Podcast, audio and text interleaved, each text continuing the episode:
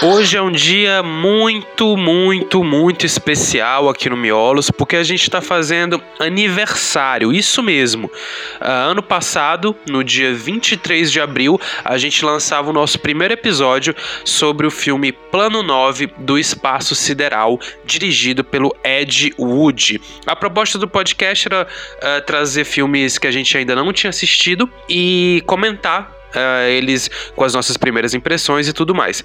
O podcast foi mudando desde então e para comemorar e, e, falar um pouco das nossas mudanças e, e, dos nossos planos e tudo mais, a gente resolveu fazer uma edição especial onde a gente vai comentar basicamente o que a gente assistiu nesse último ano, trazer coisas é, como indicações, uh, falar sobre outros tipos de filme que não necessariamente sejam de terror e conversar conversar um pouco sobre cinema. É um papo livre, é um papo com clima de comemoração e clima de festa.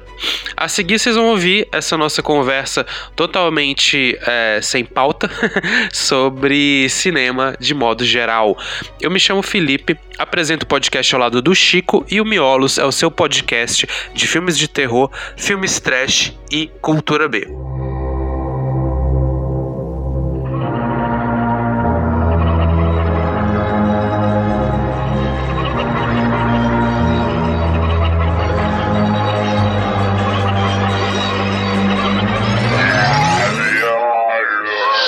isso aí, pessoal. Um ano de miolos. É, a gente tá. Hoje Amanhã. a gente tá de parabéns.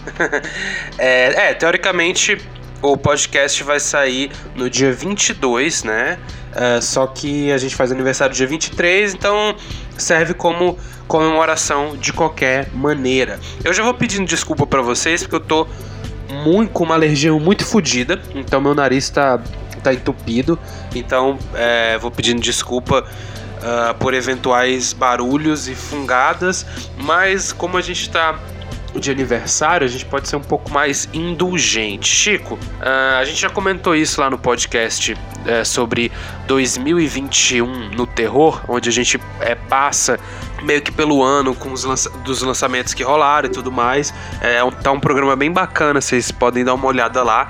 E, e, e a gente fala sobre um monte de filme que a gente viu ano passado.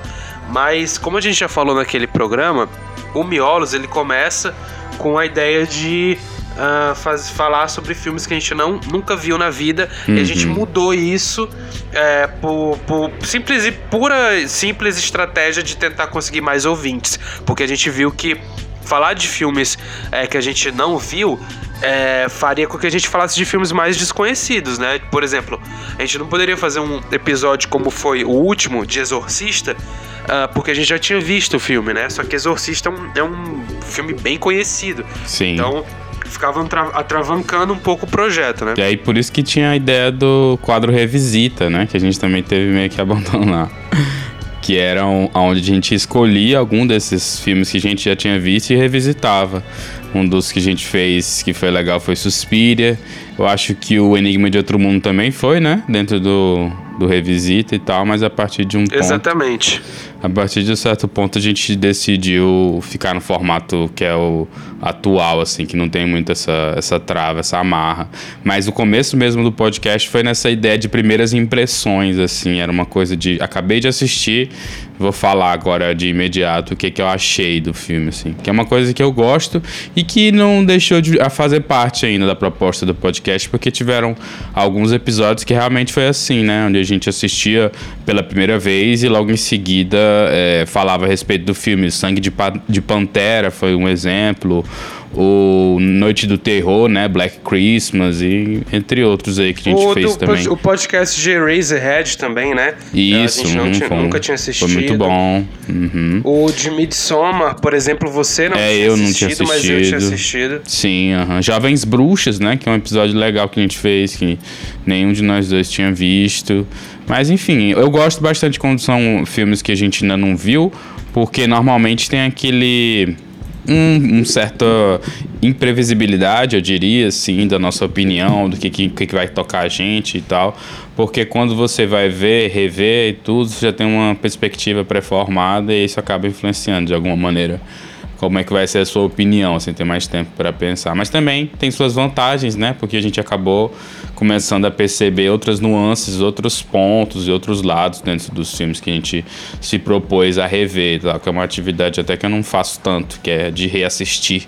Mas o próprio Miolos tem feito com que a gente reassista e também assista, né? Outros filmes, às vezes que não viram episódios e tal, mas que de alguma maneira a gente assiste, que acaba levando a gente a escolher outros filmes e tal, para fazer a pauta do Miolos. Exatamente, Chico. Eu acho que eu nunca reassisti tantos filmes quanto nos últimos 12 meses, porque é, é, peguei vários filmes que, para fazer o podcast, né, a gente tem uma preparação. Não parece, mas tem uma preparação. Uhum. A gente uhum. se propõe a assistir filmes é, semanalmente. Assim, a gente não tem exatamente uma um, um, cronograma, ah, vamos assistir três filmes essa semana. Mas, por exemplo, eu tô sempre vendo filmes e o Chico também, né? O Chico menos, que ele tem mais obrigações no, no cotidiano dele do que eu. Mas é, eu, por exemplo, é, eu assisto quase que um filme por dia e tento sempre assistir um, fi um filme de terror, né? Pelo menos uns três filmes de terror durante a semana. E isso é inevitavelmente leva você a rever algumas coisas, como a gente reviu Premonição recentemente. Sim. Uh, com esse novo olhar, assim. Com esse, esse olhar um pouco mais. É, é, é, um pouco mais consciente do que é o terror. Isso lá tem suas vantagens, porque a gente, a gente acaba conhecendo muita coisa desconhecida e fica é, a par de, das referências e, e, e enfim, e, e, constrói um conhecimento muito, muito vasto sobre o cinema, mas no entanto, é, de alguma forma isso acaba desmistificando muita coisa que a gente considerava que era Sim. muito boa, cineastas que a gente achava que eram incríveis, quando a gente é, se aprofunda mais um pouco e vê de onde que eles estão uh, tirando aquilo, o, o, o, que eles estão, o que eles estão fazendo, você perde um pouco da magia, assim, tipo, você começa a valorizar menos muita coisa que é contemporânea e, e valorizar mais muita coisa que é antiga. É.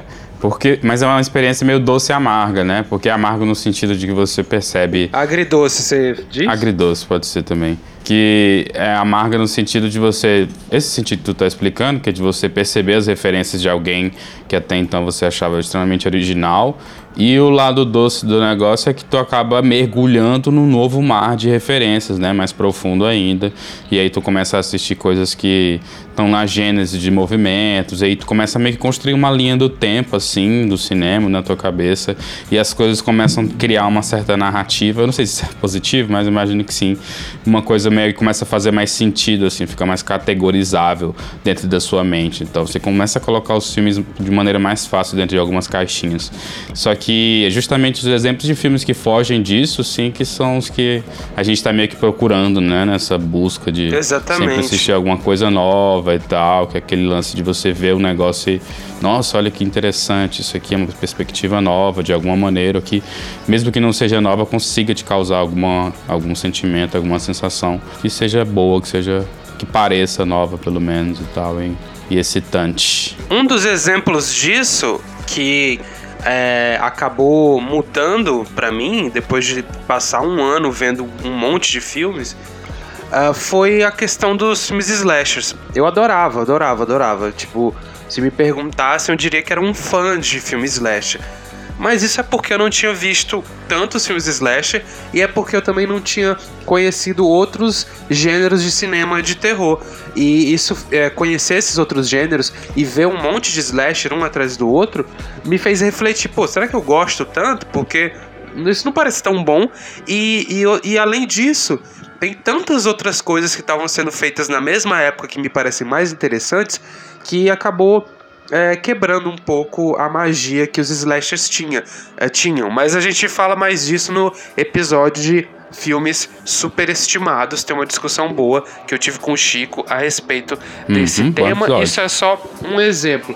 Mas, cara, eu quero ouvir de você, assim, é, desses, desse, desse um ano que a gente gravou de programa, a gente falou sobre pelo menos uns 80 filmes, vai, chutando por baixo. É, e eu queria saber, queria saber de você quais são os melhores filmes que a gente falou a respeito e, e, assim, é, é, meio que indicando pros, pros ouvintes quais episódios eles deveriam ouvir, é, quais filmes eles deveriam ver desses, desses todos que a gente citou nesse um ano de existência. Cara, é, eu acho que o episódio deve ser extremamente tosco, mas o primeiro filme que a gente assistiu, o Plano Novo do Espaço Sideral, foi um dos que eu acho que mais me marcaram, assim, na, na criação do Miolos e tal, e na proposta toda mesmo de, de fazer o que a gente faz, assim, de, de encontrar essas pérolas.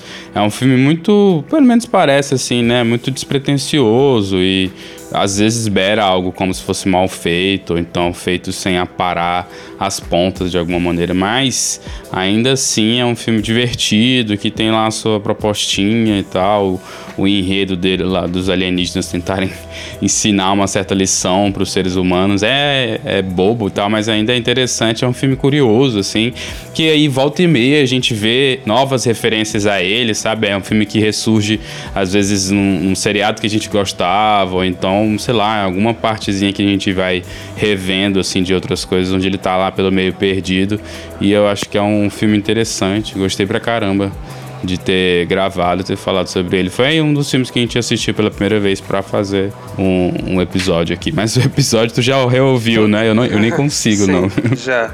É bem ruim. Plano 9, que é, é, foi dirigido pelo Ed Wood, considerado é, o pior diretor de todos os tempos, né? Uma alcunha que pode ser. Uh, vista como pejorativa, mas eu acho que é quase uma homenagem a ele colocar ele nessa posição. É um cara que é, fazia filmes com um orçamento ridiculamente baixo e tinha uma ambição que com certeza não condizia com as habilidades dele como, como escritor e como cineasta. E o Ed Wood também tem uma cinebiografia muito legal feita pelo Tim Burton, que, cara, eu francamente acho que é um dos melhores filmes do Tim Burton, assim, de longe, de longe, um dos melhores. legal. Eu tenho vontade de assistir, nunca cheguei a ver, não. O Tim Burton é é um diretor ok, assim, é um diretor que eu acho que tem um trabalho até sólido. Ele tem uma, uma, proposta bem específica e criativa em alguns momentos. No filme do Ed Wood, do Tim Burton, ele explora bastante a relação que o Ed Wood tinha com o Bela Lugosi. Hum. Porque quando o Bela Lugosi tava é, fudido, sem proposta nenhuma de papel, com problema de grana, com é, é ele tava com problema de, problema de dependência é, química também, uh, o Ed Wood ia lá e, e meio que é, é resgatou um pouco a carreira do Lugosi, não no sentido de levar ele ao estrelato novamente, mas de chamar ele para fazer novos filmes e valorizar o cara. E o filme é, é, brinca é, e explora um pouco essa relação que os dois tinham, e, e, é bem massa, porque o Lugosi é simplesmente um dos maiores atores uhum. do terror, né? E é legal ver o Tim Burton dando tempo de tela Interessante, cara. Legal. Fiquei mais. Deu mais vontade ainda de assistir. Esse é um filme que faz muito tempo que eu quero ver. Faz um tempinho que tá na minha lista. Agora, puxando um outro filme, que esse não teve episódio, mas acho que, que ele já teve uma menção a ele, eu lembro, pelo menos, nem que seja no finalzinho, assim, que é o, o Death Race 2000, né, cara? Que foi um dos talvez pré-miolos, assim, né? A gente tava meio que decidindo qual, vai, qual seria o filme que a gente ia gravar e eu acho que Death Race foi uma grande hipótese ali no começo, mas a gente acabou deixando de lado. Fala um pouco sobre o que é esse filme para as pessoas saberem é, de onde que a gente tirou essa ideia. Eu nem sei de onde que a gente tirou a ideia de assistir ele, mas ele tem uma ideia muito boa de um futuro meio distópico, assim, onde as pessoas têm uma parada meio Paul Verhoeven, né? A ideia do filme é meio parecida, onde a sociedade totalmente total. tem valores totalmente corrompidos e acontece uma espécie quase que de corrida maluca, assim, no, durante o filme, com e os competidores são, são personagens bem caricatos e tal. E meio que o objetivo do, do da, dessa corrida é ganhar, mas não só na posição, como também em pontos.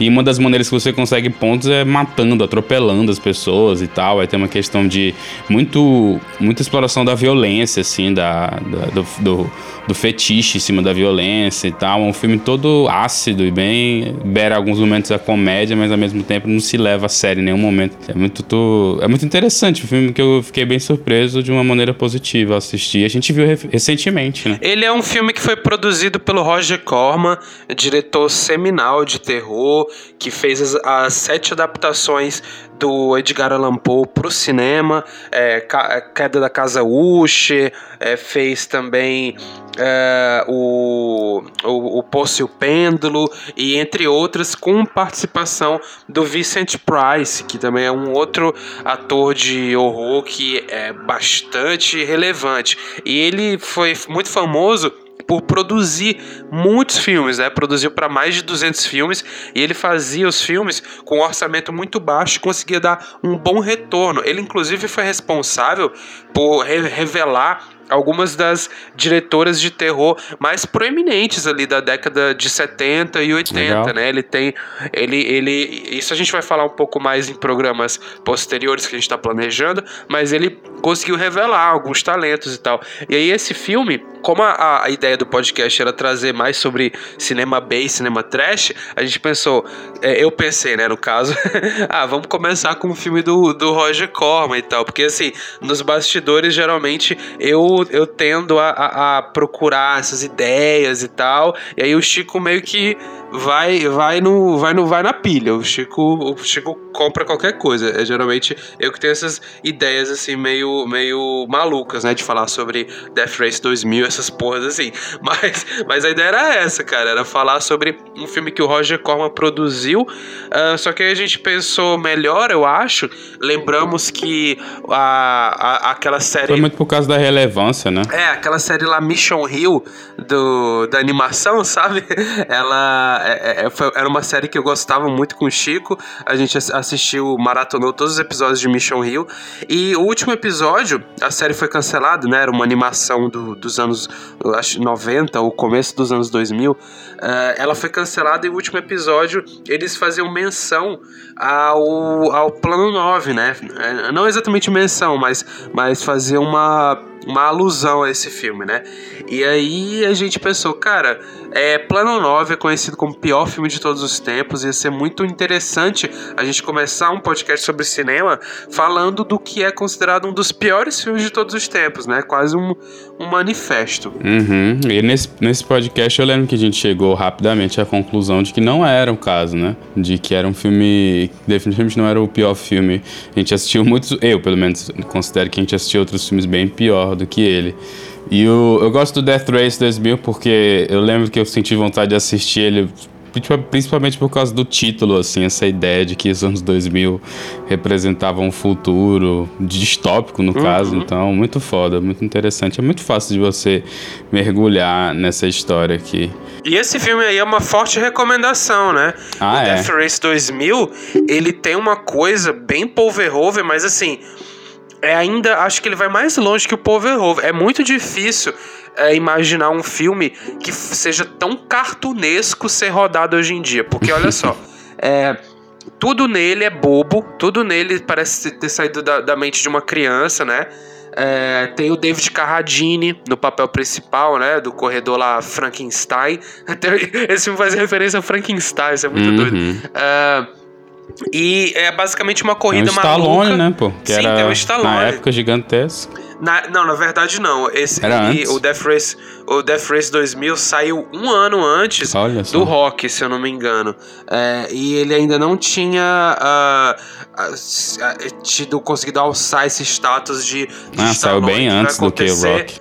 É, é, saiu um ano antes só, na verdade. É, um ano. E, e, e aí, depois que ele faz o, o, o rock, é, o, o, primeiro filme do rock, é que ele vai conseguir esse status de, de estrela de Hollywood, né? É, inclusive ganhando o Oscar, se eu não me engano, ganhando o Oscar de, de melhor roteiro e melhor ator, alguma coisa assim. Enfim, de qualquer forma, é uma, é uma forte recomendação se você quiser um filme muito bobo uh, e ao mesmo tempo muito trash, eu acho que é, Death Race 2000 é o filme para você. Outro filme aí que a gente. que foi o nosso segundo episódio, inclusive, é, foi o Holocausto Canibal. Esse, esse filme hum. me marcou muito, Chico. É, eu acho que ele abriu. Ele, ele, ele deve ter sido o primeiro filme italiano de horror que eu vi e meio que abriu uma, uma porteira para conhecer um monte de coisa que veio na, na alçada, né? Nessa época aí a gente fazia conteúdo pro Instagram. Isso que eu ia falar. que a gente acabou é, parando com isso porque tava tomando muito nosso tempo e o projeto não, não remunera a gente, né? Não, não, a gente não consegue parar para fazer só o miolos. Mas. Uh, quando, eu, quando a gente assistiu, foi muito impactante, né? Tipo, Sim. realmente, acho que até hoje eu penso sobre esse filme e, e, e, se eu gosto dele ou não. Ele é um dos meus filmes favoritos, mas eu nem tenho certeza se eu corroboro com ele. Eu só acho ele tão doido assim de existir que eu que, que enfim isso faz com que eu é, considere ele essencial é ele é bem bizarro muito impactante muito violento e tal mas eu não consigo ver ele como um um filme que não deveria existir, nem, nem nada assim, não. Acho ele bem necessário. Não que tenha que seja necessário de ter acontecido, mas como existe, acho que é necessário para quem quer construir aí um certo conhecimento de cinema de terror. E ele tem um, um, um sei lá, uma coisa diferente nele, que é a questão da trilha sonora, né? Até então não estava muito familiarizado com aquele aspecto que assim meio que parece cafona superficialmente, mas depois que você entra naquele mundo lá e tal e compra a proposta, tudo começa a fazer bastante sentido e tudo mais. Foi um filme que eu também curti bastante falar sobre. E me surpreendeu porque eu esperava uma coisa bem mais de gore, assim, mais puxada só pra isso mesmo. Porque era o que vendia o filme na época e tal, mas tem toda aquela discussão um pouco mais profunda, não tanto, mas um pouco, sobre a mídia e tal, espetacular, espetacularização da violência e tudo mais, que a gente já comentou bastante, não só no próprio episódio, como em outros, né? É um filme que ressoou mais pra frente dentro do universo aí do Miolos. É uma referência importante mesmo, realmente. Um filme que foi bem amargo de assistir e que deixou uma sensação é, meio mista foi o Desejo Obsessão, né? Trouble, Trouble Everyday, Everyday. da Claire Denis. É um, foi um filme assim que eu li, eu li bastante a respeito antes de sugerir ele pra gente gravar. Era um filme que era colocado na, na lista de, tipo, melhores filmes autorais de terror sobre, sobre é, vampiros e tal. E, e, e a, a, Claire Denis era uma diretora que eu já tava de olho há um tempo, porque muitos dos críticos que eu sigo apontam ela como uma grande diretora. E foi muito interessante, porque é, o Chico detestou o filme, né? Achou realmente muito fraco. Não. Porque.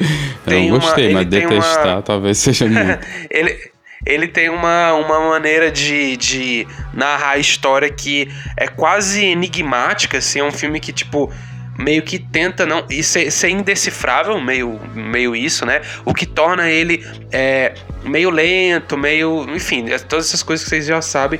E eu também achei meio chato, sabe? Mas, mas eu, eu, eu penso bastante nesse filme. E foi nosso episódio de Dia dos Namorados também, né? Hum, que foi comemorativo. Foi mesmo. Mas é um filme que não é sobre um relacionamento muito saudável, não. É bem bizarro. Mas é um daqueles diferentes, né? Realmente, a questão dele é, ficar na tua cabeça de alguma maneira, isso sem dúvida. Mas é um filme chato pra caramba, que tem umas cenas que, sei lá, não, não, desceu muito bem, não. Mas não é um filme descartável, sei lá, como foi talvez o Jason X, né? Que acho que é um dos filmes que a gente menos. É, eu acho que exatamente a coisa mais chata, cara, na, na verdade, no cinema, não é nem quando o filme é ruim, eu acho. Eu acho que, bom, um filme ruim ele suscita muitos debates. Por exemplo, o último uhum. filme ruim que eu vi foi aquele X do Ty West, o novo filme da A24, né, de terror, estrelando a a Mia Goff lá e tal. Tem até o, o Kid Cudi no filme, sabe? O, Olha só. O, o rapper. O rapper. Uhum. Ele tá bem no papel, tá, tá, tá, tá, bem. Ele tá, tá mandando bem. Mas assim, é um filme que é basicamente um repeteco. Um repeteco de um monte de coisa, assim, um repeteco. E assim, o filme até tenta fazer uma mensagem, né? Tipo, acho que a mensagem central do filme é que é, o, o, o, o, cinema é, pornô, porque os caras são. Eles fazem filme pornô, os personagens, né? Só que aí eles vão fazer um filme de, de, de, de um filme pornô numa fazenda do Texas. Olha aí a, a, a o clima de Massacre da Serra Elétrica, né? Uhum. Eles vão fazer um filme pornô lá no Texas e eles acabam é, se vendo num, num, numa, num, num contexto onde vai morrendo um por um e tal.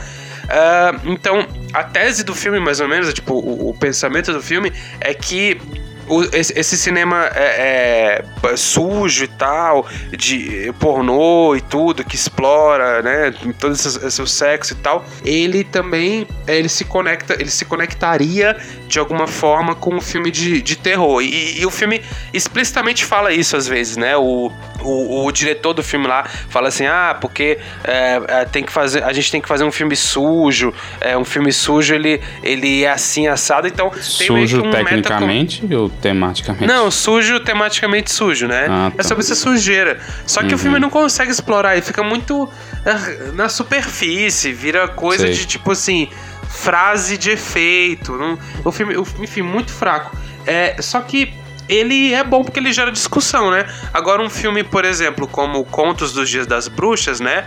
É, que a gente assistiu, que foi um dos primeiros, ele é um filme, cara, perfeitamente operacional, mas que não fede nem cheira. Você sai dele e você não consegue nem xingar o filme, porque. Uh, é um filme ok e, e meio que morre ele é aí, é muito cara. formulaico contra o Dia das Bruxas. Tem todos os estereótipos possíveis lá do. Mas acho que essa é a proposta, né? É, uhum. Total, até porque tem toda a questão de ser continhos, né, folclóricos e de lendas e tal. Mas não é, sei lá, tão bom quanto foi um lenda urbana, que é todo toscão, cheio de estereótipos, mas ainda tem alguma coisa assim dentro dele. A reviravolta lá Exato. no final e tal, ainda traz alguma discussão. a porra do Jared Leto, todo afetado naquele papel de repórter. Pois é, aí são casos e casos, assim, acho que tem que ter alguma personalidade. Acho que não é à toa que no nosso episódio de top 10 é, a questão da originalidade, da relevância, assim, foi uma, um ponto de peso pra gente escolher alguns filmes. Que o filme pode ser ruim, ou pode ser não ter talvez uma das melhores, um dos melhores enredos, uma das melhores histórias, mas se ele tiver uma proposta, uma, alguma linguagem específica, uma estética talvez, vai, já vai ser um ponto positivo, já vai ser uma coisa legal. E a gente teve alguns episódios uhum. assim, né? Death Note acho que entra nessa sacolinha aí que o Conto do Dia das Bruxas também tá. Não, eu acho que não. Eu acho que o Death Note, eu, eu gosto de ter assistido ele. O Conto do Dia das Bruxas, por exemplo, é, se eu pudesse, eu trocaria por outro filme. Se eu pudesse voltar no tempo, entendeu? Hum. É, acho que o Death Note tem. Só pelo fato de ser baseado numa obra um pouco mais séria, né? Um pouco mais de peso, já é. ele já vai, vai pegar emprestado um pouquinho desse, desse valor que tem na, na, na, adaptação. Então é, de fato. Mas definitivamente filmes como, sei lá, o próprio Jason X, que é uma coisa que a gente já fala aqui o tempo inteiro. É, tu, tu acha que tu. Chico, tu acha que tu foi injusto com algum filme aqui no Miolos e tu que, quer fazer alguma meia-culpa? É, reavaliar alguma, alguma nota? Hum, uma boa pergunta, mas eu não consigo lembrar de nenhum assim que depois tenha mudado. Talvez eu tenha diminuído um pouco o valor que eu dei. Diminuiria talvez, mas. Acho que a gente deve ter dado 80, né, para tropas estelares. Acho que não, se eu dei 80, acho que não deveria ser 80, não. Por quê, pô? Tropas Estelares é muito bom. Quer dizer, muito bom ah, talvez seja É bom, né? Mas muito Mas é bom. muito interessante, cara. Esse filme é, é muito mas é porque ele tem uma estética tão não desce mas, tão bem. mas tu sabe que isso é meio é irônica, né? A estética dele. É, então... sim, sim, claro. Mas tem uma cara de VHS que é um home video meio. não sei, que não envelheceu tão bem. Bota fé. Mas realmente, ele tem uma ideia legal, eu lembro. Foi divertido assistir esse filme. Mas acho que não, cara. Talvez esses filmes tipo Desejo e Obsessão, O Segredo do Bosque dos Sonhos, é, Olhos Sem Rosto alguns. O cremador, acho que o cremador talvez eu queria rever para talvez ter uma opinião mais sensata a respeito. Mas não lembro assim de algum que eu, que eu, que eu quisesse é, retificar o meu veredito, não. Tu tem algum. Eu já vi tu falando muito mal do cremador. Eu não acho que ele seja tão ruim, é, não. Exatamente. Eu, eu não gosto desse filme, mas Ixi. não é ele que eu reveria que eu reveria o conceito, não. Eu acho que eu acho que eu dei oito. Eu acho que eu dei oito pra Jennifer's Body, Garota Infernal, e Nossa. eu me arrependo um pouco, porque eu acho que foi, foi um pouco injusto esse filme. É, esse filme depois que, que a gente desligou a gravação. Eu dei 80. E, sim, tu deu 80. É, depois que a gente desligou a gravação, eu fui pensar nele e eu fiquei ouvindo a trilha sonora. Eu pensei, cara, por que que eu, por que que eu levei esse filme tão a sério, sabe? Ele claramente não queria, não queria ser levado a sério. E, e, e, eu, e eu acho que eu analisei ele por uma chave muito séria, né? É, sei lá, eu, eu me arrependo um pouco disso, assim, mudaria se fosse hoje que a gente divertido. É, gravando. Eu gostei bastante quando assisti. Me conectei muito com as referências óbvias, ao, óbvias aos anos 2000, né? Que tem no filme da trilha. Os próprios atores, né? Tem o Adam Brody, assim, que ele em si é uma pessoa nostálgica quando ele aparece, pelo menos pra gente. Então eu entrei na proposta do filme, achei divertido. E em certos momentos até imprevisível, assim, dá um, uma coisinha boa, legal de se assistir. E acho que também porque eu não tava. Até falo isso no próprio episódio, eu não tava esperando, não, que fosse ser é, muito divertido, ou pelo menos que fosse ser de alguma maneira inventivo. Tava esperando algo bem mais, mais previsível. E acho que isso foi legal. Foi massa. Gostei. Foi um dos bons episódios. Foi tipo assistir Ginger Snaps também. Ginger Snaps veio do nada, assim, e foi uma diversão do caramba. É, pois é, muito bom quando vem um filme e te pega é, um pouco de surpresa, né? É, como foi, por exemplo, o caso de Noite do Terror, Black Christmas, o nosso especial de nosso especial de Natal. E assim, eu lembro que eu comentei nesse podcast talvez que o filme era um pouco chato, lento, talvez, eu não não lembro, ou que o humor dele não funcionava. Eu acho que sim, realmente não funciona. Mas é eu acho que, que tem foi... um, uma piada com, com um cara que é incompetente, um, um oficial da polícia, era esse? Era? É, é, e tem mas... a garota alcoólatra também, né? É, uhum. E tem a, a, a, a mulher que é meio que é, reitora lá da. Reitora não, mas ah, é, tipo sim. Uma, sim, sim, a uma, governanta uma mulher, quase, assim, sei lá. É, a governanta lá da casa das meninas, exatamente. É, e eu acho que ainda faz sentido, o humor dele não funciona muito bem, só que ele envelheceu bem melhor para mim. hoje em dia eu olho para ele com um carinho maior do que foi quando a gente assistiu. Eu não sei se eu dei 8 para ele, não. Se eu dei 8, eu acho que eu tava muito doido no dia, eu deveria ter dado 80, mas é isso. Pra mim foi. Um pequeno. Pra mim, o, na, o Noite, o Noite of the. eu falar Night of the Terror, na verdade é Black Christmas, o Noite do Terror. Pra mim, até falei isso também no episódio. Foi um slasher muito bom, cara. Que subiu lá pros topos, assim, por exemplo que a gente tava na época, assistiu o Massacre da Serra Elétrica. Não tinha saído o episódio, mas a gente tinha assistido e tinha gravado, só que rolou uma treta.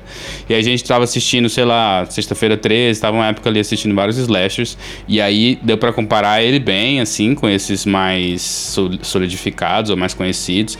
E para mim ele tá muito acima do próprio Massacre da Serra Elétrica. Eu gostei muito mais dele, assim, achei ele mais interessante, assim. Ele mescla muito mais elementos de, de violência psicológica com violência física de fato mesmo mesmo, assim, tem um, um, uma, um pouquinho ali, um ensaio do que seria um personagem mentalmente perturbado e tal, uma coisa que a gente já comentou várias vezes aqui, e é um filme muito interessante, né, da direção do Bob Clark, que foi o cara que dirigiu aquele. Como é que é o nome daquele filme lá que tu sempre fala dele? Ah, Pox, exatamente.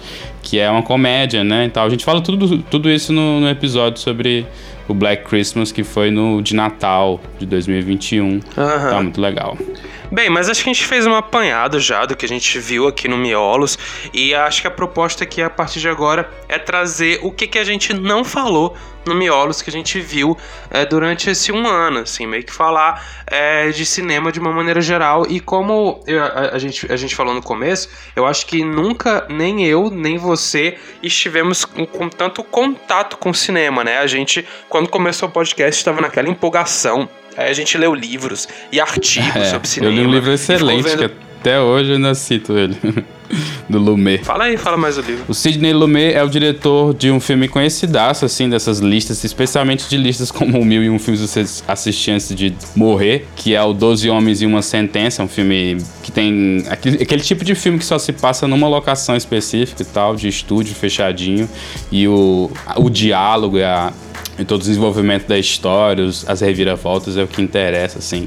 Muito, muito interessante. E aí eu me deparei com um livro desse cara, Making Movies, né? Que é um livro interessante, que onde ele fala meio que a experiência dele, assim. Ele dirigiu outros filmes como Um Dia de Cão, aquele do Alpatino muito interessante. Rede de Intrigas, né? Que é outro filme também interessante sobre a questão da mídia e tudo mais. E o Serpico, enfim, entre outros filmes. E dentro desse livro ele discute muito os aspectos de realizador, assim, das coisas que são necessárias, do manejo de recursos, assim, de recursos humanos, mas também de, de figurino, de como é que você vai organizar uma equipe de centenas de pessoas, das dificuldades às vezes que você tem em gravar uma cena que dura 5 segundos, mas, por exemplo, é uma cena de um trem chegando no metrô, mas às vezes você quer fazer de um jeito específico, com uma iluminação específica, num ângulo tal, tal, tal, então precisa de uma série de pessoas, todas umas circunstâncias de às vezes alugar um local, ter o local disponível, e muitas das vezes esses locais só estão disponíveis em horários nada convenientes, de madrugada e tal, então você já está trabalhando com o ânimo de diversos atores, de diversos funcionários, e aí o livro me deu muito essa noção mais burocrática, talvez, assim, de se fazer um filme tal, um pouco mais distanciado do que a gente vê na tela, mas muito interessante e me deu um, uma forma, assim, de dar um maior valor a certos aspectos dentro do, do filme e tal. E esse diretor é muito bom. Tudo que eu assisti dele até hoje foi bem, bem foda. É um livro que eu recomendo com certeza para alguém que esteja interessado em saber um pouquinho, meio que seja superficialmente, do que é que envolve na hora de fazer um filme e tal, o que está por trás da câmera, além dos operadores. Até onde eu pesquisei, não tem tradução para o Brasil esse filme do, esse livro do Sidney Lumet. Então, assim, vai fica como dica para quem consegue ler inglês, né? Ah, é verdade. É, o que eu acho, o que eu acho que talvez entre nossos ouvintes possa ser a regra, né? Mas para quem não lê inglês, fica indicações aqui de, de livros que eu é, é, li e recentemente, uh, que é, por exemplo, o, o Narrativa Cinematográfica do Jennifer Van Silge, eu não, não, sei como, como fala, ou pronuncia o nome dele, é um livro muito bom que ele destrincha vários é, é, frames famosos de filmes e onde ele explica é mais ou menos qual é a função daquela narrativa. Por exemplo, ele tem aquela cena lá do do 2001, Uma Odisseia no Espaço, onde o macaco joga o osso para cima e corta e uhum. você vê a nave. E a Movimento. nave tá meio que na posição, é, a, a, nave tá meio que na posição do osso. Então, ele fala que aquilo ali é um corte que faz uma um, um, um meio que um paralelismo, né? Tipo assim, uhum. o, o, o, o, macaco tava jogando o osso e corta pra nave, é como se aquilo, aquele corte fosse contínuo, né? E aí ele fala que é porque tem uma relação dentro do filme, tralalá. Então, é, tem esse tipo de coisa nesse livro. Esse corte aí é tipo do cinema... Um um salto temporal, tá ligado? Uma maneira extremamente polida do Kubrick de fazer aqueles saltos de, é, sei lá, dois mil anos depois, em vez de ter um textinho na tela. Exatamente, exatamente.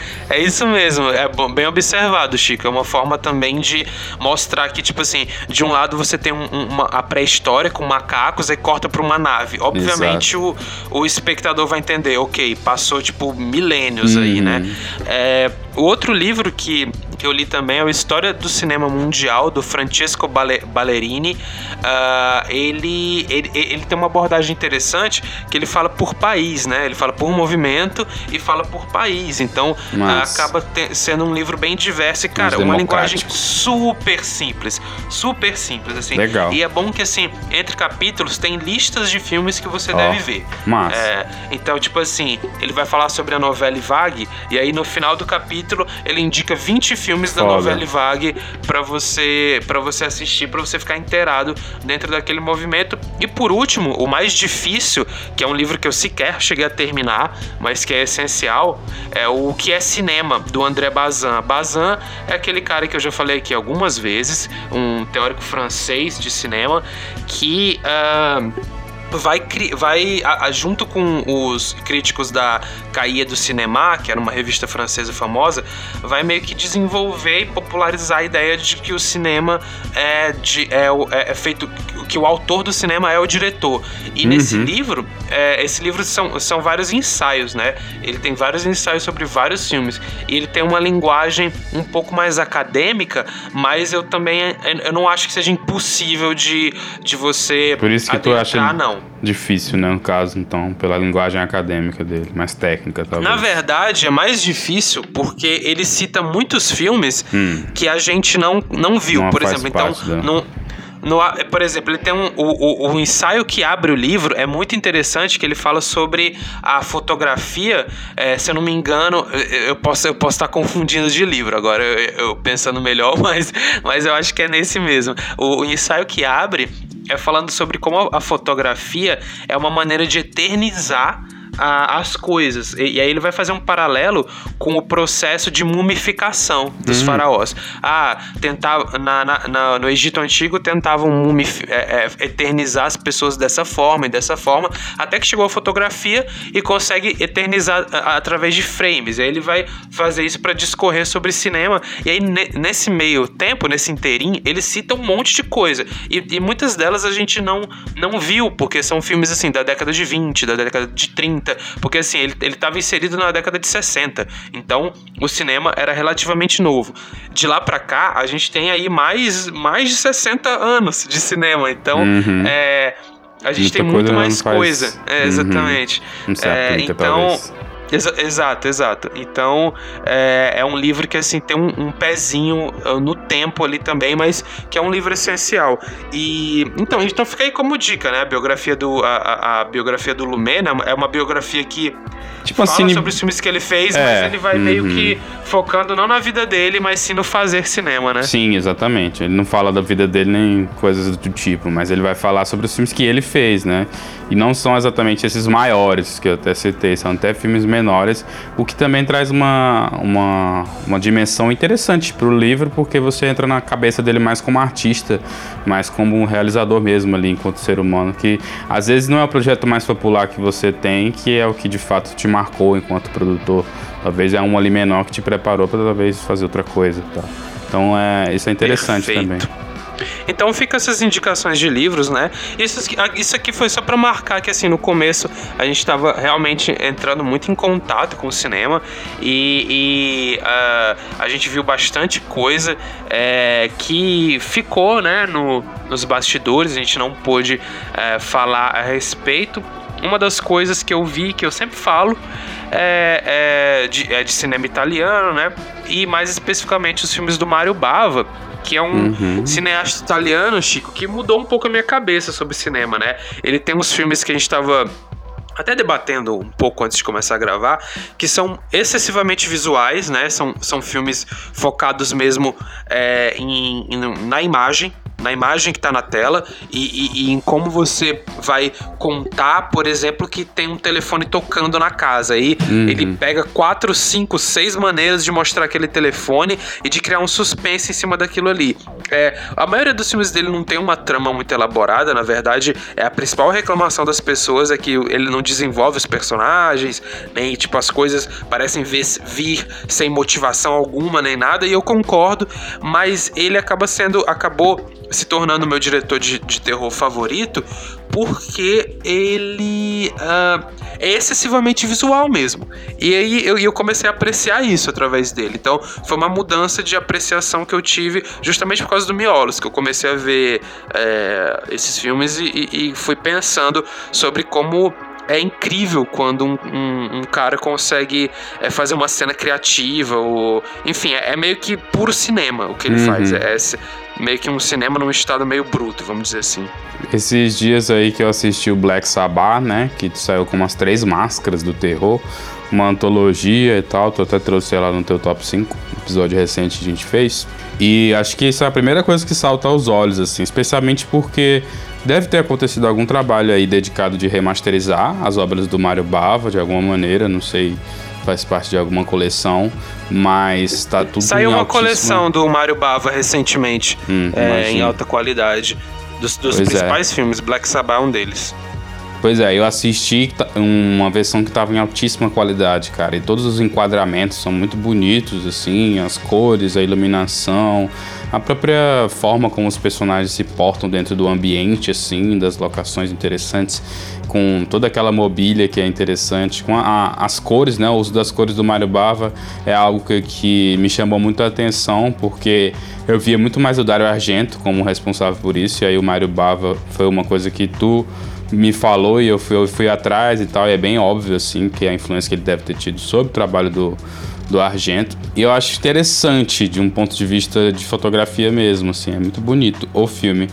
No entanto, é, eu acho que o cinema é, um, é um, uma forma de arte um pouco complexa e por isso é interessante, assim, porque tem certos aspectos e certos méritos do filme que às vezes são mais importantes para as pessoas e podem ser o que é suficiente para ela gostar do filme, enquanto para outras não, assim, talvez precise de alguma coisa a mais. E no, no caso do, do Black Sabbath, que, que principalmente me, me falta é realmente um, talvez uma dedicação maior ao universo que o filme constrói e tudo mais, apesar de que é muito sutil assim essa questão, porque enfim, uh, os três contos são todos interessantes e tal, mas tem os seus defeitos, principalmente o segundo conto, acho que tem uma entrega não muito boa, assim, da, da maneira mesmo como os eventos acontecem, fica muito, tu fica um pouco confuso quando tá assistindo.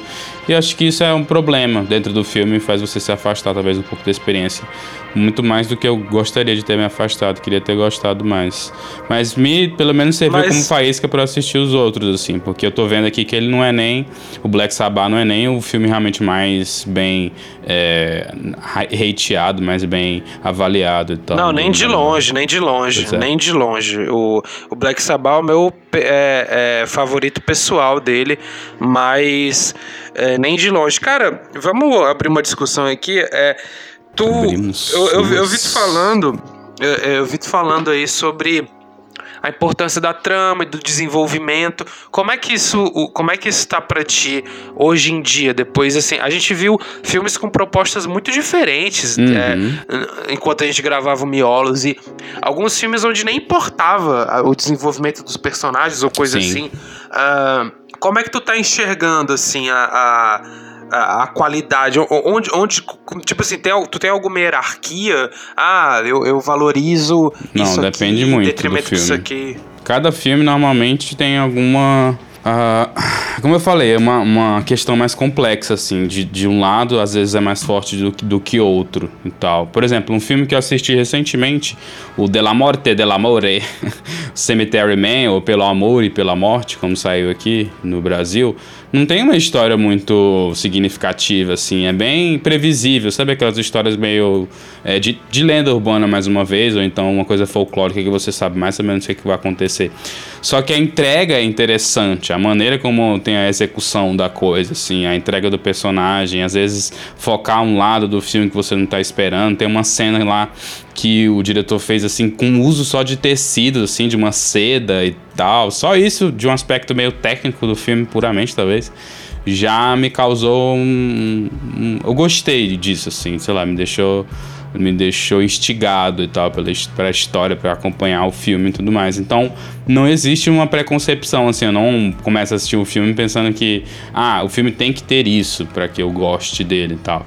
E quando eu falo, às vezes, de se desenvolver uma história, alguma narrativa, não é necessariamente o roteiro do filme, assim, não precisa ter é, um começo, meio, fim bem definido e nada do tipo. Mas, pelo menos imageticamente, alguma coisa tem que ser meio que transmitida ali, alguma coisa, alguma sensação e tal, que nem sempre acontece, assim, mas eu não conseguiria é, definir que para mim, por exemplo, talvez eu goste mais de um filme focado numa cronologia ou algo do tipo, porque é, eu tenho exemplos de um lado e do outro, entendeu? Não sei como é que é pra ti, se tu tem na tua, na, na tua cabeça algo claro, assim, do que tu acha que é mais importante. Eu acho que geralmente, Chico, cinema é, e arte de modo geral se trata de entender a proposta. Por exemplo, há uma proposta ali. Tu tá falando do De La Morte de l'Amore. Eu não vi esse filme, mas eu acho que ele não deve ser muito diferente da, da escola italiana de fazer cinema, não, né? Onde, tipo assim, ele deve ter visuais incríveis, ele deve ter Sim. uma história é, um pouco simples, mas é, contada de um jeito muito original, né? Uhum. Então, ele deve, ele deve ser mais sujo que o cinema de terror norte-americano, por exemplo, que são essas características do cinema italiano. Então, assim, você já consegue delinear uma proposta. Aí você, te, você tenta olhar para aquela, aquela obra de arte nos termos do que ela está te apresentando. Por exemplo, uma música de punk rock. É justo analisar uma música de punk rock com o olhar que você coloca para uma música de jazz, que é uma música muito mais técnica? Uhum. É, eu, eu acho não. que não, exatamente. Porque a, as virtudes do punk rock são é, expressar um sentimento de revolta, uma, uma espécie de fúria jovem do, é, dessa coisa da juventude e, e etc. Então, é, como, como é o caso dos punks mais políticos. Mostrar que com pouca coisa você também consegue fazer música, como é o caso, por exemplo, de bandas que surgiram na Inglaterra é, com, com filhos lá de, de é, pessoas da classe operária que se re rebelavam contra uh, aquilo que eles consideravam terrível dentro do capitalismo, é, então se rebelavam com o visual e tudo mais. É que assim, pode soar tosco usar um moicano, tipo, um moicano não é um tipo de roupa que. um tipo de penteado que eu usaria, porque eu não acho muito bonito. Mas assim. Uh, tem lá tem, tem lá a sua proposta. Então, Surge meio como uma achar... resposta também, né? Isso é importante, às vezes, de se situar. Então, porque o punk ele foi um movimento que estava meio que respondendo, a, principalmente musicalmente, muito ao, progress, ao progressivo, né, dentro da música e tal, que era uma resposta que era muito mais elaborado, muito mais ah, parado e tal, e bem feitinho. Então o punk veio para talvez cho chocar isso. E os movimentos cinematográficos também tem muito essa questão, né? De uma, uma coisa surgir, por exemplo, Dogma. Como é, é Dogma 98. Eu né? acho que é 95, mas é, é aquele, aquele movimento encabeçado pelo Lars von Trier, né? Uh, cineasta holandês isso. lá, que, que é bem conhecido por ter feito Ninfomaníaca. Uh, e, e, e, era exatamente, era, era um movimento que trazia para o cinema uma ideia de que o cinema deveria voltar a ser cru, né? Então, assim, é, uhum. quase sem edição, sem trilha sonora é, diegética, né? A diegética, perdão, que é a trilha sonora que você insere depois, uh, sem uso de truques de iluminação, sem uso de efeitos especiais, um cinema mais cru. Uh, e assim, a partir daí que se você, pô, uma vez que você entende a proposta, aí você pensa, isso foi bem executado é, dentro do que ele propunha, por exemplo, um filme que se propõe a ser poético.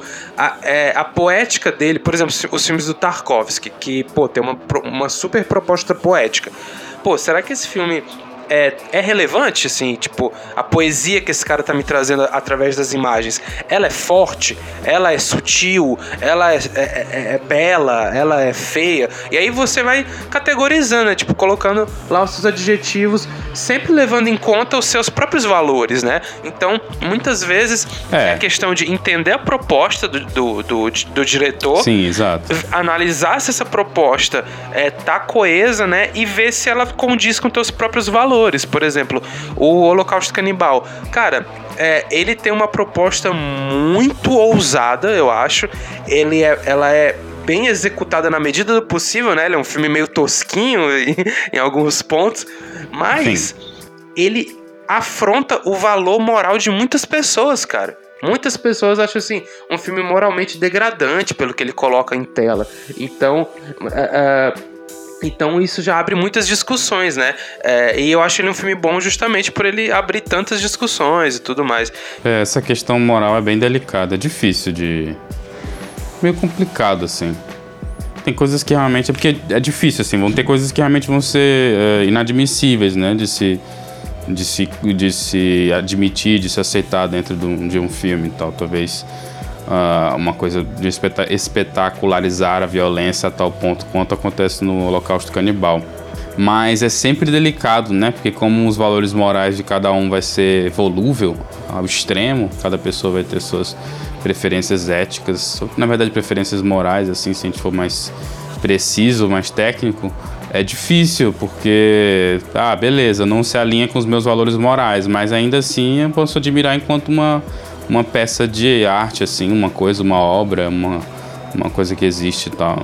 É, é feita sobre seus méritos e sobre e com uma proposta específica, como tu está falando. E aí atrelar isso a um valor, a um alinhamento ou não de valores morais é bem delicado, bem difícil de, de defender, né? Eu também acho, eu também acho isso, Chico, mas eu acho ao mesmo tempo inevitável. É, por exemplo, tipo, é. eu concordo que a gente tem que preservar uma certa, um certo distanciamento moral, porque assim, ficar julgando toda hora os filmes pelo, pelo seu valor é, é, é, de, de, de se é bom ou mal é, é, é, muito chato, porque às vezes o filme quer colocar exatamente isso em questão, o, o, o, o que tu considera bom ou ético, ou sei lá o que, quer colocar isso em xeque. No entanto, Uh, eu acredito que ao mesmo tempo a gente não, não, nem, não, não. Nem se a gente quiser, né? Mas, mas a gente não deveria também fugir desse, desse julgamento, porque ele faz parte da vida. A gente tem que ser, pô, flexível em alguma medida, mas assim, a gente tem que. Acho que a gente também tem que respeitar a nossa visão, né?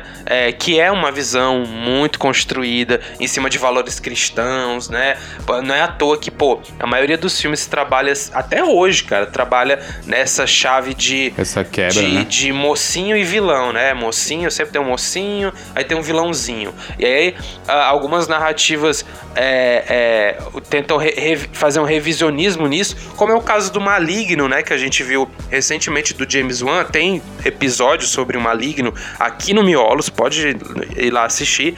Cara, ele é um filme assim, blockbuster mesmo, né? Feito para naquele molde James Wan mas ele tem uma coisa interessante que o vilão, na verdade, ali, ele é vilão porque ele foi condicionado a ser vilão, né? Ele foi tipo é, o que fizeram com ele que fez ele se tornar vilão. Ele não tem, ele não tinha uma índole do demônio, alguma coisa assim.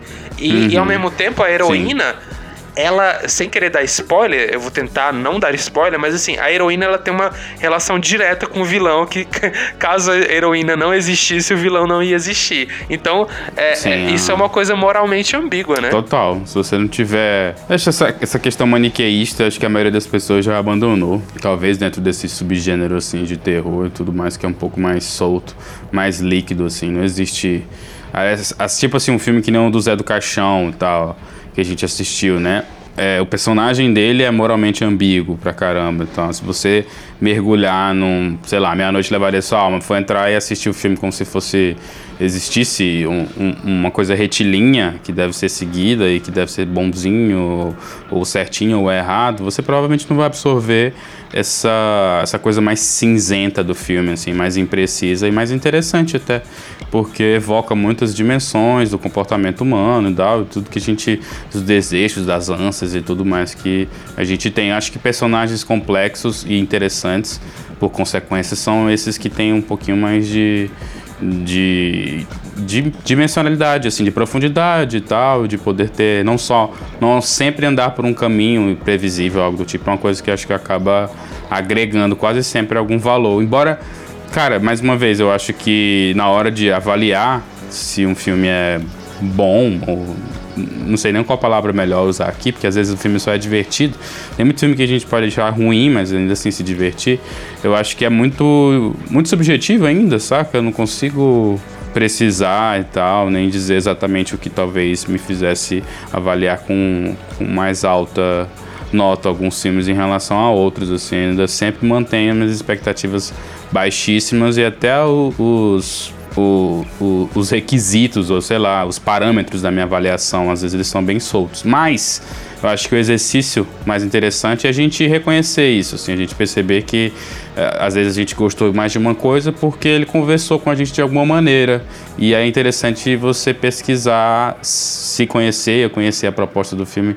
É um, é um é uma saída, é um atalho para você chegar lá, mas de alguma maneira você conseguir entender o que, que existe naquele filme que te agradou, por que, que quando você assistiu, é, de alguma maneira ele causou alguma coisa boa. E aí o que eu descubro é que na maioria dos casos vai ser algo que vai ser volúvel, assim, vai ficar mudando. E, cada filme eu acho interessante assistir, porque pode ser que ele me surpreenda de vários pontos possíveis. Eu acho que isso que é a graça do negócio. Exatamente. Então, é, é, é, é justamente isso, assim, né? E, e, como você falou, acho que a gente hoje em dia, numa sociedade meio pós-igreja, né? Onde a igreja não, não. Apesar de ter bastante relevância, ela não tá nem perto do que ela, que ela foi quebra um pouco essa narrativa é, de, de vilão e, mocinho. Mas ainda tem um vício nisso, né? Constante, um vício constante nisso. É. Você veja, por exemplo, é, os filmes de super-heróis que estão aí, né? É, que trabalham muito nisso, muito embora a Marvel tenta nublar um pouco, né? Essa, ultimamente ela tá tentando nublar pouco isso por, por exemplo, o Thanos. O Thanos, teoricamente, é um vilão. É, é um vilão meio técnico, digamos assim. Ele é vilão porque ele, ele uhum. quer resolver a, a, uma, um, um, problema. Ele é um vilão porque ele discorda dos mocinhos, assim. É, mas ele, assim, na cabeça dele, distorcida lá, ele tá tentando fazer o, o que seria melhor para todo mundo, né? Então, é, acaba, uhum. acaba sendo meio que um um vilão é, é, meio tecnicista, né? Porque a verdade é essa, assim, é, de alguma maneira a teoria dele tá correta. Se a gente matar metade do mundo, é, vai ter mais recurso para todo mundo. Se a gente praticar um genocídio com, sei lá, pessoas pobres, por exemplo, vai é, vai sobrar coisas e, e, e, o mundo vai ser vai ter mais abundância. Mas assim a gente tem a moral e a ética não não, justamente a gente tem a moral e a ética justamente para impedir que as pessoas é, é, desliguem o, o, as suas paixões desliguem as suas emoções e façam uma atrocidade dessa né? É, sabe? Uhum. é aquela coisa do do filme do Kubrick né? O, o, o Doomsday Machine né? A máquina do fim do mundo lá do é, Doctor Strange uhum. Love. É, mas enfim, a gente já tá dando uma volta muito gigantesca, é, mas é interessante. Você acha que ficando exposto a muitos filmes e conversando sobre esse tema toda semana, você acha que é, mudou a tua apreciação? Tu acha que tu, tipo, tu tinha essa consciência antes ou, ou, não? Qual consciência especificamente? Essa que a gente comentou, de tipo, conseguir analisar um filme pela proposta ah, e, e, e, não uhum. chegar nele com, com coisas, concepções uhum. pré-definidas. Então. Pré-concepções. Aham, uhum, sim, sim. Tinha um pouco e foi aflorado, né? Conforme a gente foi assistindo os filmes, assim, alguns episódios, especialmente no começo, é, era muito. Às vezes a gente escolhia um filme assim com, na, em bases muito, sei lá, desconhecidas, assim, que eu não estava muito familiarizado de onde o, o filme às vezes tinha vindo, nem nada do tipo, e aí isso acaba meio que fazendo você criar um paladar um pouco mais tolerável, assim. Eu acho que quanto mais você se expõe a novos tipos de se fazer cinema, novos exemplos de filme, mais a sua cabeça vai se expandindo, assim, você vai vendo que existem, existem várias maneiras de se contar uma história, às vezes até a mesma história, muitas vezes, né, até a mesma história, e aí isso faz com que você comece a apreciar é, várias formas de, de se contar uma coisa e tal, de se absorver uma determinada jornada, e com certeza aqui, fazendo miolos, eu acho que aflorou muito isso, assim, principalmente porque a gente nos episódios mais especiais, né? Por exemplo, o episódio que a gente faz uma retrospectiva de 2021. É, eu raramente assisto um filme que tenha sido lançado nos anos atuais, assim, principalmente no ano corrente. E aí a gente se propôs para fazer esse especial a fazer uma a dar uma olhadinha, né, fazer uma revisão do que tinha saído naquele ano. E aí fomos assistir aos filmes que tinham saído em 2021 me deu uma ótima noção de para onde mais ou menos o, o, cinema de gênero de terror estava caminhando, assim, o que estava fazendo mais ou menos sentido mercadológico. E também é, você acaba assistindo coisas que talvez você não estava muito afim de ver, por exemplo, o, o, filme do Candyman, o último que saiu, provavelmente eu não assistiria, porque eu não sou muito fã desse negócio de ficar revivendo coisas antigas, franquias antigas, essa vibe meio Star Wars, assim, não, não me desce bem. Mas assisti, foi divertido, achei interessante, acabou, na verdade, me relembrando ao original e tal, e a experiência de assistir original e tudo mais, então isso faz com que você quebre certas amarras, e recentemente a gente tem, acho que assistido coisas cada vez mais... É, diferentes, talvez, não sei se essa é a melhor palavra, mas pelo menos no mínimo mais é, fora da curva, assim, de, de o que seria mais convencional e tal, porque a gente está tentando trazer temas mais é, interessantes, assim, dentro do. Uma coisa que a gente estava comentando recentemente, né, que a gente acha que assistiu muitos filmes, na verdade a gente nem arranhou a superfície da parada. Tem muita coisa que está sendo produzida há muito tempo. A gente está agora que está começando a a mais ou menos assistir o que é necessário, que é imprescindível de se ver. Depois a gente acho que realmente vai começar a encontrar as joias raras aí do deserto, assim, vai começar a ver coisas realmente mais, talvez mais impactantes ainda. Eu imagino que pra ti é a mesma coisa, né? O Miolos aflorou muito isso, mas antes de da gente fazer o podcast, é, todo domingo era sagrado. Eu sempre assistia um filme sempre tentava o tempo inteiro estar assistindo alguma coisa. Então, acho que intensificou para mim, assim, se eu pudesse responder. Resumindo, intensificou muito, muito esse meu lado. Não sei como é que foi para ti. Se tu acha que mudou muito desde que tu começou a gravar. Cara, mudou bastante, cara, porque é, você é músico, né? É, assim, para quem não sabe, hum. o Chico é músico e eu acho que é a maioria dos nossos ouvintes sabe, mas eu faço quadrinhos, eu, eu desenho histórias em quadrinhos. Uh, e, e, e, nesse, dentro desse, desse nosso ofício, desse nosso né, é, é, manifestação artística, a do Chico é mais subjetiva. Então, assim, ele pega atmosferas e. Óbvio que pega ideias dos filmes, né? Recentemente você, fez, uhum. você fez até um, uma música para encaixar num, num mini clipe do Teses lá, do Alejandro Amenabar, né? Se eu não me engano. Exato. Então uhum. ele eu compus uma música e aí meio que fui pensando nas cenas do filme, assim, pra ir meio que. meio que acompanhando, assim, em casamento com, com a música e tal. Que é uma coisa que acontece muito quando eu tô assistindo um filme que eu acabo pensando mais ou menos em como é que uma música representaria certas emoções que eu tô vendo na tela e tal. Que é uma coisa que eu sempre usei, por isso que eu assisti muito cinema desde sempre, assim. Do teu lado é uma coisa mais talvez mais técnica visual, né? Talvez de é, enquadramento assim, seja muito, no, muito no valioso. No caso, eu acho que fala muito mais diretamente porque é, tem essa proposta narrativa através de não estímulos sensoriais, mas de, de, de personagens, né? É, é, escrita, né? Escrita, personagens tomando atitudes. Então, é, tem toda aquela tradição de história oral que vai para dentro né, do cinema, que vai para dentro da literatura, que vai para dentro dos quadrinhos. Então, é, conversa muito diretamente comigo. Então, a partir do momento que eu comecei a ver muitos filmes e é, ter um contato com diretores tão distintos, foi mexendo muito com a minha cabeça, cara. Eu acho que. É, meu trabalho e meus anseios como narrador uh, não seriam os mesmos se a gente não tivesse feito o Miolos. Eu acho que ter contato com, como eu falei, tanta diversidade de filmes me, colo me colocou é, numa posição em que eu me sinto mais ciente das escolhas que eu tô tomando, né? Tipo assim, ah, eu, eu já sei que isso, isso aqui eu não quero, isso, isso aqui eu gosto. E quanto mais a gente se conhece, eu acho que quanto mais a gente, ah, é. mais a gente consegue é, é, se sentir pleno no que a gente tá fazendo, né? É, então, assim, acabou que cinema é, começou a ter essa importância é, pra minha vida, né? Tipo, acho que eu consegui ter um pensamento mais. Consigo, tô conseguindo formar um pensamento mais crítico cada vez mais.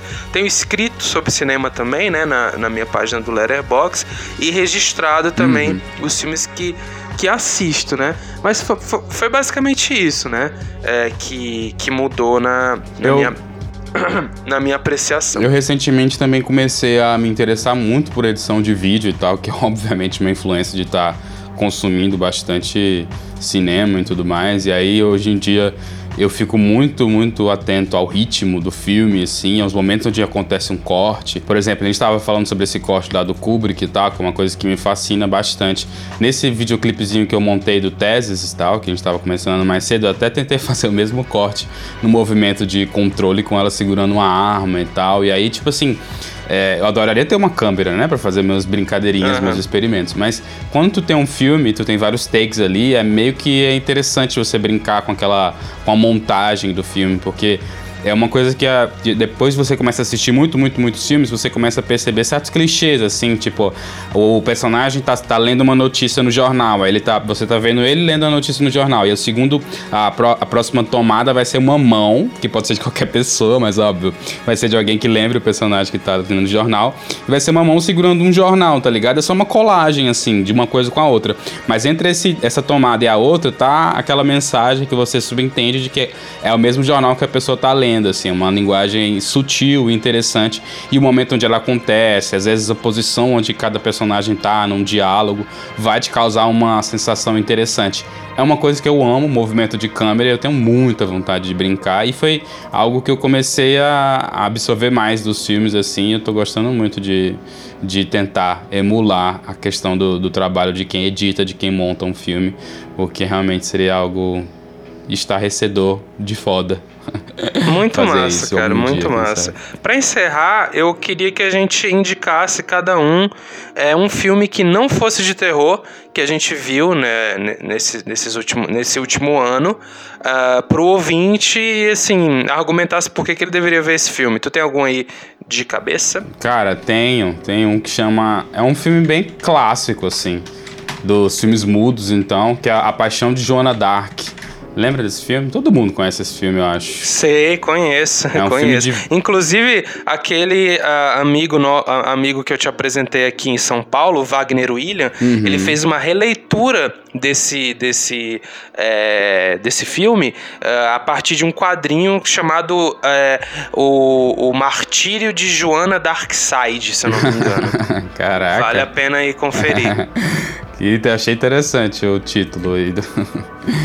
Mas esse filme é um filme mudo, que é uma coisa interessante. Tu já me falou que não tem muita é, muito apreço, talvez, então muita paciência para assistir filmes mudos. É, na né? verdade é que eu tenho. Cara, eu, eu trabalho bastante, eu sou. Eu, eu, eu nunca tô com. Olha o papo. Não, é que eu ia dizer que eu nunca tô com o, com o sono é, necessariamente regulado. Então, é, muitas vezes assistir filmes para mim é uma batalha contra o sono. E quando o filme é mudo, é, muitas vezes me é pega e, eu, né? e eu, eu acabo dormindo. Eu tenho insônia, tá? Então, esse teu argumento aí pode jogar no lixo. Mas eu te recomendo A Paixão de Joana Dark, então, já que é pra tu ó, começar com o pé direito aí num filme mudo. Sabe uma coisa que talvez vai te fisgar? Pelo menos me fisgou bastante. É que o filme, ele é uma adaptação do, do julgamento dela, sabe? Da Joana Dark. Ela estava sendo acusada, basicamente, acho que de heresia e tudo mais. E eu digo uma adaptação de julgamento porque foi uma coisa processual, assim. Em tese, existiram documentos onde foi registrado depoimentos e questionamentos e tudo mais. Então, é um filme muito interessante porque, enfim, causa todo aquele choque cultural que você espera, porque é uma mulher você vê, obviamente, que ela está à frente do seu tempo no, no, nas questões de, de como ela se vestia ou de como ela enxergava a posição dela frente à sociedade. E o filme, tecnicamente, é muito interessante. É um filme mudo, como eu falei, então é, a trilha sonora não é tão foda como às vezes é num filme como o do Dr. Caligari, onde a trilha é realmente o, ponto alto. Aqui o ponto alto é mais a atuação o movimento de câmera e toda essa, essa coisa da figura histórica da Joana Dark. Foi um filme que me impactou bastante, me fez escrever um, uma críticazinha até no Filmou, que é um ótimo, uma ótima rede social para quem tá preso ainda nos anos 2000. Cara, o filme que eu gostaria de indicar, que eu acho que foi o essencial que eu assisti é, nesse último ano e que não é de terror, é o De Olhos Bem Fechados do Kubrick. Eu acho esse filme Olha só incrível, muito, muito, muito, muito bom. É, de todos os Acho que nenhum filme que eu vi do Kubrick é ruim, né? Talvez o, o que esse eu menos... é o favorito dele, não, né? É, o meu favorito. É, talvez o. Tira esse cara daqui. Você tá sendo muito injusto. As pessoas geralmente são muito injustas com esse filme é, porque foi o último filme que ele fez, é, porque é, o, o Kubrick era, enfim, foi, sempre foi conhecido é, por, por, lá pela, pela década de 70 e 80, então é, é, provavelmente as pessoas têm um, um, julgamento um pouco injusto com esse filme, mas na verdade. Eu acho, Kubrick, né? Eu, eu acho que esse filme é, é, eu acho não, eu tenho certeza. Ele está sendo um pouco redescoberto pela crítica, né? É, eu tenho visto cada vez mais críticas positivas é, com relação a esse filme. Por exemplo, a galera que eu sigo no Letterboxd... Não, ele não era um filme que sofria críticas... Não, sempre foi um filme que não era tão, tão bem avaliado quanto os outros do Kubrick. Mas acho que nunca foi considerado um filme ruim. Definitivamente não. Com certeza não, mas, menos... por exemplo, eu acho que ele tá pau a pau com 2001, o Odisseia no Espaço. Acho que são os, dois, os dois, melhores dele. É... Tá louco, pô? Com certeza. Já viu Glória Feita de Sangue? Não, não vi Glória Feita de Sangue. Então sai daqui, pô. Uh, eu... Tô brincando, eu adoro o De Olhos Bem Fechados, é, ele é bom, não é Qual ruim. foi a última mas, vez que tu viu esse filme? Ah, faz bastante tempo, eu devia ter uns 16 anos. Cara, pois é, um, eu, acho que, eu acho que esse filme toca em temas de, de, de, tanto de psicanálise como de relacionamentos que tem, uma, tem, que, ter uma, tem que ter uma certa maturação. Porque a, a parada é o, é, o que, o que, que uhum. acontece? É, eles, eles passam um pouco, meio que numa noite só. Ele é baseado num livro chamado Breve Romance de Sonho, que é um livro que tentava explorar alguns conceitos da psicanálise, conceitos recentes, dentro da sua trama. Então, é, a história conta. A, a história acompanha um médico que, é, depois de ter uma discussão com a sua esposa, sai à noite para atender um chamado e, e, dentro dessa noite maluca dele acontece um monte de coisa. E aqui o médico é o Tom Cruise e a esposa é a Nicole Kidman. E o Kubrick é, faz com que... Eles eram casados, né, no tempo, ou namorados. Exatamente, enfim. exatamente. O que é importante pra relação dentro do é, filme. E aí é o filme vai explorar temas como ciúme, paranoia, relações de poder. É, tem todo um culto lá, meio de uma suruba que o Tom Cruise vai parar. Uhum. É, é eu acho que é um filme. Eu acho que para mim é a. É a, a... Você viu esse filme nesse último ano? Sim, é, faz, faz alguns meses. Eu vi no final do ano passado. Para mim, ele é o filme que de, define a, a, a, representação, a melhor representação da paranoia que eu já vi no, no cinema. É a forma que o Kubrick constrói uma história onde tudo parece ter um fundo sexual, é meio bizarro, uhum. é, é, é, mas ao mesmo tempo acho que a vida é desse jeito, a, a, vida é desse jeito, e assim, o filme ele, ele cria essa coisa de parecer que tem um excesso de sentido, tudo tem sentido, mas ao mesmo tempo o Tom Cruise uhum. é que é o, o personagem que vai tentar encarar a vida porque o, o filme ele é meio. Ele, ele, ele beira um filme de detetive, assim. Tom Cruise é meio que faz um papel de detetive no filme, né? Conforme ele vai. É, quando ele começa a querer. É, investigando que as que tá coisas que estão acontecendo e tudo. E aí ele vai tentando entender o mundo com uma chave racional de inteligência, assim, pô, é, tentando ligar a lógica dos fatos, quando na verdade tudo é sobre sexo, é, até o, o, as relações de poder, de, de ele, ele, sempre anda com, é muito bom que ele sempre anda com uns, uns chumaço de dinheiro dentro do bolso e ele tenta comprar as pessoas, mas ele nunca consegue, porque nada se trata de dinheiro ali, é tudo sobre sexo. Uhum. E tem toda coisa do inconsciente, né? A mulher dele ameaça trair ele, aí ele, tipo, fica pensando nisso, aí tem sonhos e dentro de sonhos, sei lá o quê. Eu acho uhum. um filme irretocável, ele é um dos meus favoritos ali, ao lado do Black Sabbath, do Persona, do é, Cidade dos Mortos Vivos, do Lutfoot, enfim. É, é um dos meus favoritos e, cara, realmente me impactou muito. Eu recomendo fortemente esse filme, apesar das tentativas aí de, de detração que o Chico tá colocando aí nessa obra-prima. Eu vi esse filme, ó, velho, assisti esse filme depois de ter assistido Orange Mecânica, Lolita, que acho que é pior do que esse, provavelmente.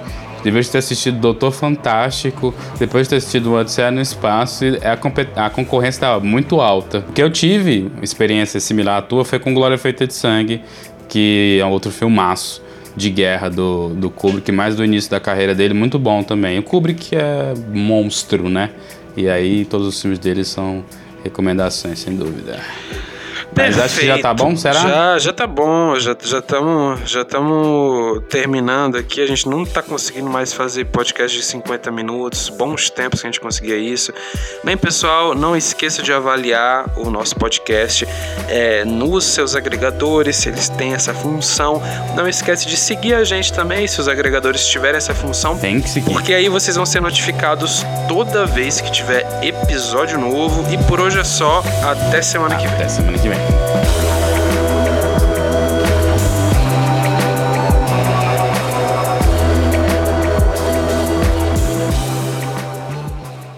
Eu, eu, eu gostaria que o Facebook ainda tivesse é, sendo usado pelos jovens. Esse vai ser o tema do encerramento. Eu queria que o Facebook ainda tivesse sendo usado entre os jovens, porque era uma forma muito simples de lembrar o aniversário das pessoas. Eu não. eu, eu tenho que anotar na agenda tu agora. Quer lembrar o aniversário das Com pessoas? Com certeza, cara. Cara, pra que, Felipe Vieira? É sério isso? que é importante, é, cara. Tu vai mandar uma mensagem. Com certeza, porra. Então anota o aniversário da pessoa, então, já que é tão e, importante eu, assim. Oh, meu Deus, abestalhado, eu fiz isso, eu dizer isso. Eu tô anotando na minha agenda. Mas era mais fácil lembrar através do Facebook. Tu acha que o dia do aniversário da pessoa é tipo uma data muito importante? Cara, é, pra mim não. Se as pessoas esquecerem o meu, eu não fico bravo, não. Mas as pessoas ficam, né, cara? Então, mas tipo, das outras. Não custa ah, nada sim. lembrar. Não custa nada fazer um esforço. É porque tu é um, um ermitão que tem dois amigos e aí tu não, não tem esse tipo mas, problema. Pô, não sei, cara. O dia do aniversário? É o dia do aniversário, o dia que você nasceu e tal, mas da pessoa esquecer aquele dia ali. Aí, porra, fiquei puto, hein? Todos os outros dias do ano a pessoa lembra de ti, mas no dia do teu aniversário, não. Tu, tu tá, sei, sendo, tu tá é sendo muito. Overrated, hein? É, overrated. Sim, é, é, é, overrated. É por isso que tua ex-namorada disse que tu é emocionalmente distante. É por isso, por essas e outras. Cara, mas eu acho que tu concorda comigo. Tu tá falando que não, mas tenho com certeza que tu concorda comigo, que é overrated essa, essa do, é, do aniversário. É, é, cara, principalmente depois que você tá mais, um pouquinho mais velho, porque chega uns anos que Eu não tô falando pra, tipo, tu esquecer o, o, e não falar nada. É, não também tô falando pra, tipo, tu, meu Deus, foda-se o aniversário. Não. Se for acontecer alguma coisa, se for uma pessoa próxima, for um dia importante pra pessoa e tal, aí tudo bem. Mas às vezes é tipo alguém que tu mal conversa, ou não tem tanto contato, e aí tu tem que ficar mandando aniversário, fez aniversário como se fosse. Ah, a pessoa lembrou de mim no meu aniversário. Sei lá, eu acho meio estranho, mas. Eu acho que eu não sei se eu sou a minoria, não. Talvez eu acho que as pessoas estão nessa convenção aí, mas elas estão querendo fugir também. Tem essa teoria. É, cara, assim, eu. Eu já, já até quase esqueci meu próprio aniversário aí um tempo atrás. Sim. É, principalmente rola. acho que no ano lá de 2020, que tava a pandemia truando, assim, foi um ano que, mano, é, não tinha como fazer nada. Então o aniversário perde pouca relevância. Mas, cara, sei lá, eu gosto de, tipo, quando eu lembro de aniversário de alguém, eu sempre lembro do teu aniversário. E eu nem sei se tu lembra do meu aniversário, porque tu é um, um amigo de merda. Mas. Caralho, é o contrário, pô. Tu que mentira! Eu que esqueço o teu. Quando é que eu esqueci claro o teu aniversário, Felipe Vieira? Porra, várias vezes. Hum, falei uma vez. não vou lembrar o ano porque eu não fico prestando atenção, mas eu tenho certeza que tiveram umas vezes aí. Mentira da porra, eu sempre lembro, cara. Dia 16 de janeiro, aniversário de Felipe Vieira, meu grande amigo. E eu sei o teu também. Eu não vou falar aqui. Pra não ficar parecendo que isso aqui é uma. Uma competição. Tu não vai falar porque tu mas não é lembra. dia 10 é. de maio. E é. agora? É. Tá, tá próximo, hein? Vai ser numa terça-feira do mês tá que próximo vem. mesmo. É... Vai ser quando a gente finalmente vai gravar Rap Death Day, que eu vi que foi vetando há, há meses. Cara, é, é tu que tá vetando, na verdade, né? Porque. Na... Eu? É, hoje, ô, ouvinte, hoje era pra gente ter gravado Rap Death Day, ia ser tipo uma homenagenzinha de aniversário, e aí a gente acabou fazendo essa pauta aberta, meio genérica, mas o... Tá todo mundo adorando. É, faz, mas faz tempo que a gente não grava, a gente tem que começar a gravar de filme mesmo, porque faz tempo que a gente não grava de filme. foi o que eu pensei hoje também. mas, enfim, é, o que acontece foi que o Chico, assim, pra mim, na minha cabeça tava já confirmado que a gente ia ver não, Rap A tua cabeça tá louca, né, pô? Porque a gente conversou sobre o que, que seria o aí tema. O Chico manda, lembra disso? Aí o Chico manda assim, e aí, vai ser rap, vai ser qual tema hoje? Eu já pensei, bicho, ele não quer gravar Rap Death Day. Não, nem tava lembrando não, moral, não tava lembrando não. Foi true, foi uma pergunta true. Na minha cabeça eu lembro que a gente conversou e aí a gente terminou a conversa falando assim, ah, então vamos pensar num tema aí até lá. Porque a gente tinha que fazer o aniversário, né, de um ano, e aí estavam pensando em algum tema. E toda vez que algum podcast é sobre aniversário, surge o Happy Birthday, que é um bom filme que a gente assistiu sobre esse tema. aniversário é de terror também. Então, eventualmente, ele vai rolar, com certeza. É, pois é, mas quais são os aniversários que tu lembra, é, geralmente, Chico? Só o teu, da tua mãe e o meu?